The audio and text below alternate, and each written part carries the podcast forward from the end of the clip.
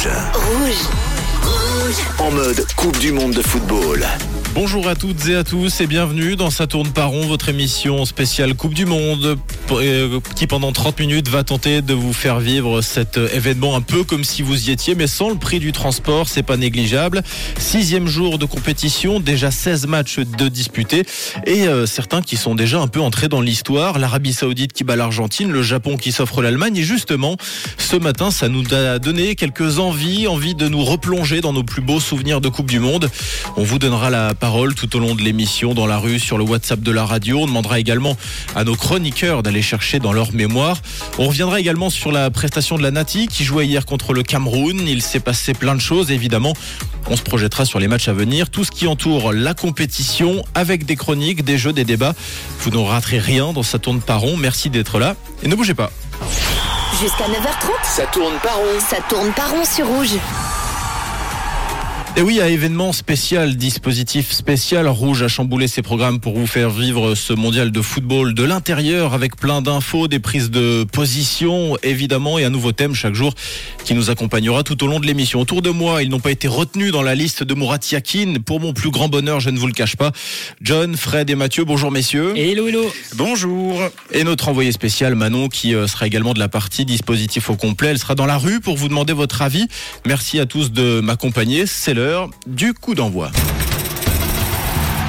Et oui, coup d'envoi donné par euh, John ce matin qui décrypte euh, comme tous les matins pour nous ce qu'il s'est passé ces dernières 24 heures. Et dans ces dernières 24 heures, dans la première info, les amis, on va parler de bière. Et oui, pas forcément achetable au Qatar, mais pourtant, il y en a. Budweiser, l'un des sponsors de cette Coupe du Monde, a dépensé la jolie somme de 75 millions de dollars pour être partenaire et sponsor de cette Coupe du Monde au Qatar.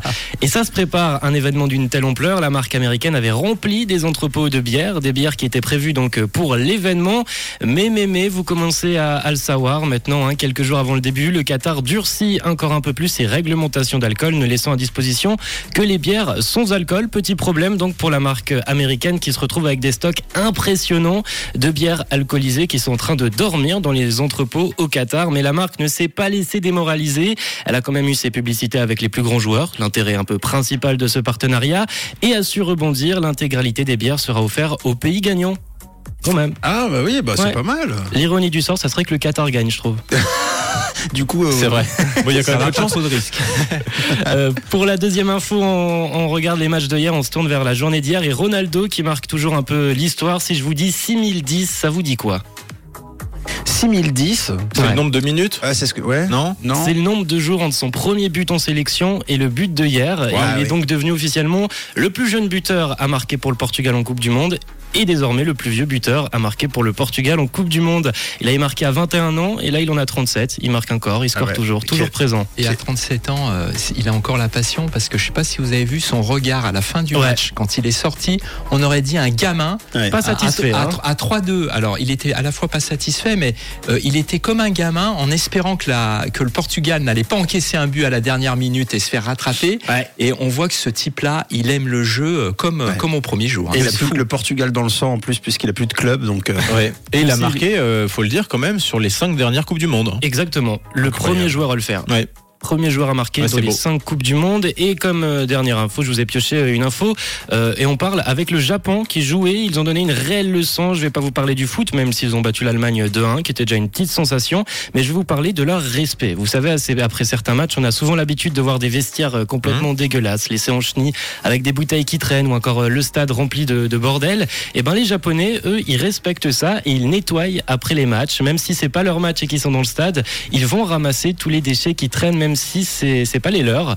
Euh, une belle marque de respect quand même. c'est pas surprenant du tout de la part des Japonais. Non, Non. mais c'est peut-être un exemple à prendre. Ah, ça, c'est peut-être un exemple à prendre. Et en parlant de supporters, hier, on retrouvait quand même quelques Helvètes au Qatar. Ils étaient 1500, 1500 à fait le déplacement, 1500 à soutenir avec ferveur la natif face au Cameroun. On, on- on avait quelques infos euh, qui, qui sont tournées sur la RTS. L'état d'esprit est bon, même si c'est le Qatar. On va essayer d'oublier le reste pour se concentrer sur la partie sportive, avait témoigné donc un fan helvétique. Beaucoup de réactions après ce match et cette victoire 1-0 de la Suisse. Beaucoup de dégoût de la part des Camerounais sur les réseaux. Mais n'oubliez pas les Camerounais, ce qui est arrivé aux derniers qui ont perdu contre la Suisse 1-0 au premier match de Coupe du Monde. Oui, bah bien sûr. Ils ont fini champion. du monde. oui. Exactement. Eh bien, la transition est toute faite. Merci beaucoup. Euh, John, justement, oui, la Nati qui réalisait son entrée dans la compétition face au Cameroun hier. L'essentiel, euh, on a envie de le dire, a été assuré. Victoire, un but à zéro grâce à un goal de Brelem Bolo en début de, de deuxième mi-temps. Tout n'a pas été facile, messieurs. Normal pour un premier match, vous me direz. Mais on remarque que la Suisse continue de soigner ses entrées en Coupe du Monde. Oui, et puis euh, le jour d'après, euh, surtout ce qui reste, je, je trouve, c'est bien sûr la satisfaction, euh, on va dire, comptable. Parce que prendre trois points, alors que très souvent, on va dire, pour sortir du groupe, parfois quatre, quatre points peuvent suffire hein, au final. Mm. Donc quand tu sais que tu en as déjà trois dans l'escarcelle, comptablement, c'est excellent. Et puis l'autre point, c'est que le, le moral. Euh, là aujourd'hui, c'est que euh, les- les- l'équipe de la Nati, elle est forcément à bloc. Elle est gonflée à bloc avant son match contre le Brésil. Mm. Et en plus, ça lui offre quand même un joker pour, euh, pour lundi. C'est vrai. Et euh, tu t'as- tu l'as rapidement dit et c'est super important aussi. Euh, J'ai l'impression que la Suisse passe rarement à côté de ses rendez-vous. Ouais. J'ai l'impression qu'elle répond toujours aux événements. Là, il y avait quand même une pression énorme. D'ailleurs, même nous, Énorme. quand on en discutait hier, euh, on, est- on y croyait. C'est la passion qui nous faisait y croire.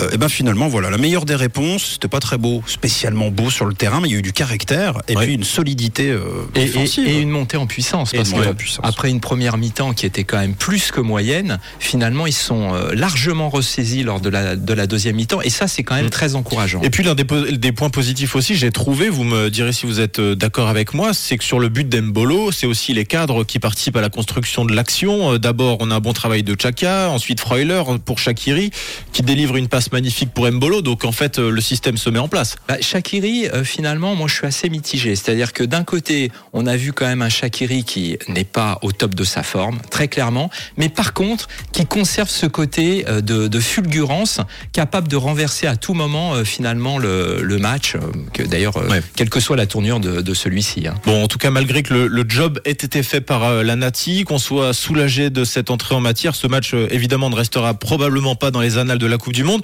Mais justement, quels sont-ils ces meilleurs souvenirs? C'est notre thème du jour, notre thème autour de cette Coupe du Monde. On veut savoir, euh, John, par exemple, si tu devais euh, n'en retenir, n'en retenir qu'un, pardon, de meilleurs souvenirs ou un pire. Moi, quand je pense à, l'équipe de Suisse, ça me ramène tout de suite en, 2000 en 2005, Suisse-Turquie, le match retour où c'est fini en, en cacahuète. Qualification. hein. Une qualification, on on l'avait emporté du Monde. 4 à 2, on avait, on avait perdu le match, mais grâce au but à l'extérieur, on avait euh, gagné.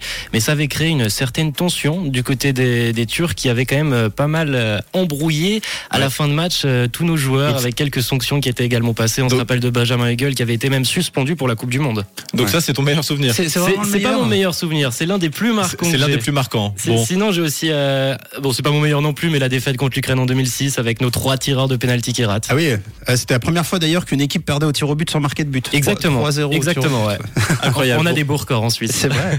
Et on a Manon également euh, qui euh, tient cette promesse tous les jours, qui part dans la rue justement pour vous prendre un peu, récolter un peu vos impressions, savoir ce que vous en pensez. Et concernant notre, notre thème du jour, justement, on va écouter un peu pêle-mêle vos réactions dans la rue, vos meilleurs, vos pires souvenirs de Coupe du Monde.